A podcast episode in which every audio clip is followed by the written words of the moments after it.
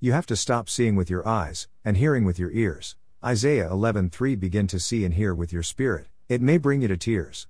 Then you'll see things, and people, as they really are. You won't even go near them, you will stand off, afar. Stop looking at the outward appearance, and start looking at the heart. 1 Samuel 16:7 And you'll begin to see people, as I see them, fully, and not just the outward part. John 7:24 Set your affection on things above, not on things on the earth. Colossians 3:2. And you won't even begin to do this when your life is filled with earthly pleasures and with mirth. You can listen to people and observe them all that you can. But I'm the only one that knows what's truly inside of a woman or a man. John 2:24 25 People will lie to you even with a smile on their face. But in the end, unless they repent, will spend eternity in a very hot place.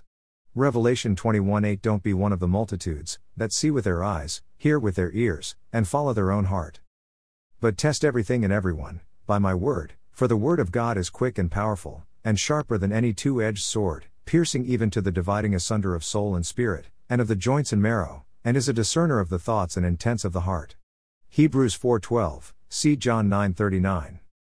If any man have an ear, let him hear. Revelation 13:9. Not two ears of the flesh, but a spiritual ear. Lord, there is nothing in or of this world that can satisfy. I want you, nothing else, nothing less. As for me, I will behold thy face in righteousness. I shall be satisfied when I awake with thy likeness. Psalm 17:15. Colon November 24, 2021.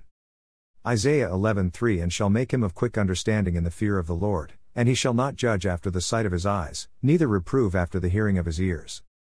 1 Samuel 16:7 But the Lord said unto Samuel, Look not on his countenance, or on the height of his stature, because I have refused him, for the Lord seeth not as man seeth, for man looketh on the outward appearance, but the Lord looketh on the heart. John 7:24 Judge not according to the appearance, but judge righteous judgment. John 2:24 25 But Jesus did not commit himself unto them, because he knew all men, and needed not that any should testify of man, for he knew what was in man. Revelation 21:8 But the fearful, and unbelieving, and the abominable, and murderers, and whoremongers, and sorcerers, and idolaters, and all liars, shall have their part in the lake which burneth with fire and brimstone, which is the second death. John 9:39 And Jesus said, For judgment I am come into this world, that they which see not might see, and that they which see might be made blind.